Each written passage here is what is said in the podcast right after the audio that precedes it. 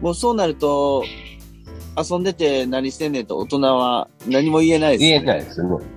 もう、彼がやってる、もうこれね、大人すごいです。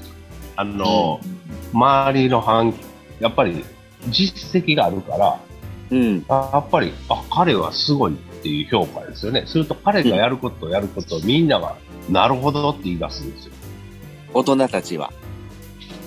それは実績があるからなんですよ。うんうん。実績がなかったら何言ってんねんお前ってなるようなことが、すごい実績を出してるから、えいえ。やー、さすがだね、目の付けどころが違うねって言ってるんですよね、今ね。奥稼いでるから。もう、なびいちゃってるんですよ、完全に17歳で、うんだ。から、もう言うたら、あのーパワーゲームで負けちゃってるんですよ。うんうん。で、まあ逆に言うと、勝てるチャンスはめちゃくちゃあるんですよね。うん。あのーまあ中学生だろうが、高校生だろうが。はい。ね、今年齢なんかもうすごい。だってあの、藤井聡太が6冠でしょうんうん。勝てないですよ、誰も。あれ、年内に8冠までいっちゃいますよ。不思議でしょうがない。あんな、将棋のようなね、うん歴史があって、うんそら、過去にすごい名人たちがいて、あの、天才、ハブが勝てないんです。そんなことがうん。今あるんですからね。うん。しかもそのリアルな実績、リアルタイムで丹波。そうなんです。そうですね。丹波で、僕はそういう子がいるっていうのは、えっ、と、僕は彼とのビジネスっていう、なんか全然関連がないんだけど、い大いに活用ができるんですよ。こういう子がいるよっていうね。うん。うんいろんなとこで僕実はね、えー自慢話のように言ってますけど。 でも、彼がいてくれると、えうん、丹波、丹波でどないなってんのっていう、丹波の価値が上がるんですよ。ええ。すると、あと、その、いろんな相談者、うち、めちゃくちゃ相談があるんですけど、ではい、実はこんな子いるよ。大人に対しても言えるんですよね。えー、ちょっと待ってくださいよ。今まではずっと、大人、まあ言ったら商売人の方、じ事業されてる方が相談に来るじゃないですか。う来んてたじゃないですか。うん、うん、うん。あの、ちょっと不登校の子供も来るようになるんですね。そうですね。そ実はそういうね、あの、相談はなかったことはないんですね。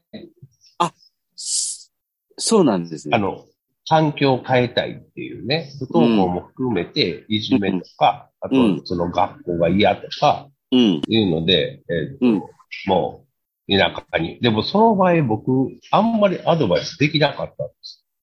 確かにな。うん。うん。じゃあだから、アドバイスができるのは、田舎に引っ越しをしてくるノウハウはアドバイスはできるんですけど、はいそ。その、その子に対してのアドバイスって何にもできないです。うんうんうんうん。でも今回はできるようになったんです。一言、うん勝本に会うか、これだけですよ。うんうんあとはもう、彼に任すんで。うんうんうんうん。はい。もう、それで人生変わりますよ。要するに、イコールまた新しい社長が来るだけですよ。ううん。ん。当然。で、勝本も僕の紹介と合うんで、はいはい。だから、とりあえず、そのルートっていうのは実は大事ですよね。うんうんうんうん。やっぱりある程度、彼もフィルターを通してもらわないと、うん。僕も、誰も彼も全部彼を紹介するわけで、まあ僕が見て、あ、あったらどうかなと思う子については、あってもらいますけどね。なるほど。あのええかもしれないですよ。もうあの、東京のスーパー高校生とか、ドバイのとか、シンガポールとかじゃなくて、丹波なんかやそれって、そう、そういう、まあ、今言われたようなケースだったら、へえ、なるほど、すごい子おるもんやな、で終わるじゃないですそうなんよでも。別世か。界のそれ感が、じ。うん。そう。しかもね、大きいのは、えー彼は丹波生まれ、丹波育ち。まあ、厳密には違うんですけど、まあ、丹波のおるとこが長いんですよね。うん。いわゆる丹波さんなんですよ。はい。で、そこに田舎にいながら、うん。そういう、その、えー考え方ができる、いうことが大きいのと、うん。田舎にいるとどうしても保守的になるんですよね、あの考えが。そう、確かに。うん。あの、要するに代々、先祖代々続けてきた田んぼを守る、家を守る、仏壇を守るっていうところが、えーその何代目のその仕事じゃないです。うん。それは別に商売してるしてない関係なしに、サラリーマンになっても、このお墓を守らなあかん、この家は守らなあかん、この田んぼは守っていかなあかんっていう。だから最大の使命は次の世代に安全に渡すことなんですね。っああ、はんはんはん。ていうのが基本的にあるので、あまり新しいことを好まない。でそれよりも、こうバトンを渡すことがすごく重要視されている気質があるんですよ。はい。で、その中で育ちながら、もう全く新しいことをしていく考えができたことに、僕はちょっと驚きが実はあって、だからそれも結局パソコンを開けば、丹波であろうが、東京であろうが、シンガポールであろうが、全く同じ条件です。全く同じですね。ただ、うん学校の環境っていうのは、東うん京と丹波では全く違います。うんうんうんうんうん。やっぱりタンバーの学校のえー同級生たちの、えーで一緒に遊ぶなり、えー勉強するなり、学校の教育方針なりと、東京とは全く違うんです。やっぱり、うん。えーだいぶのんびりしてますね、田舎のうん。人数も少ないしね。うん。だから彼は、まあ幸いにも学校に行ってないっていうことですよ、勝本。うん。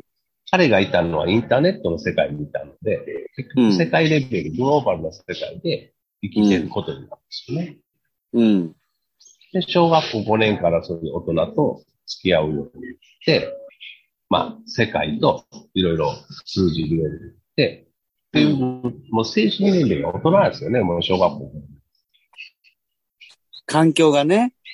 うん、だから、彼をだから、そういう彼の今の考え方になる彼を作り出したんです。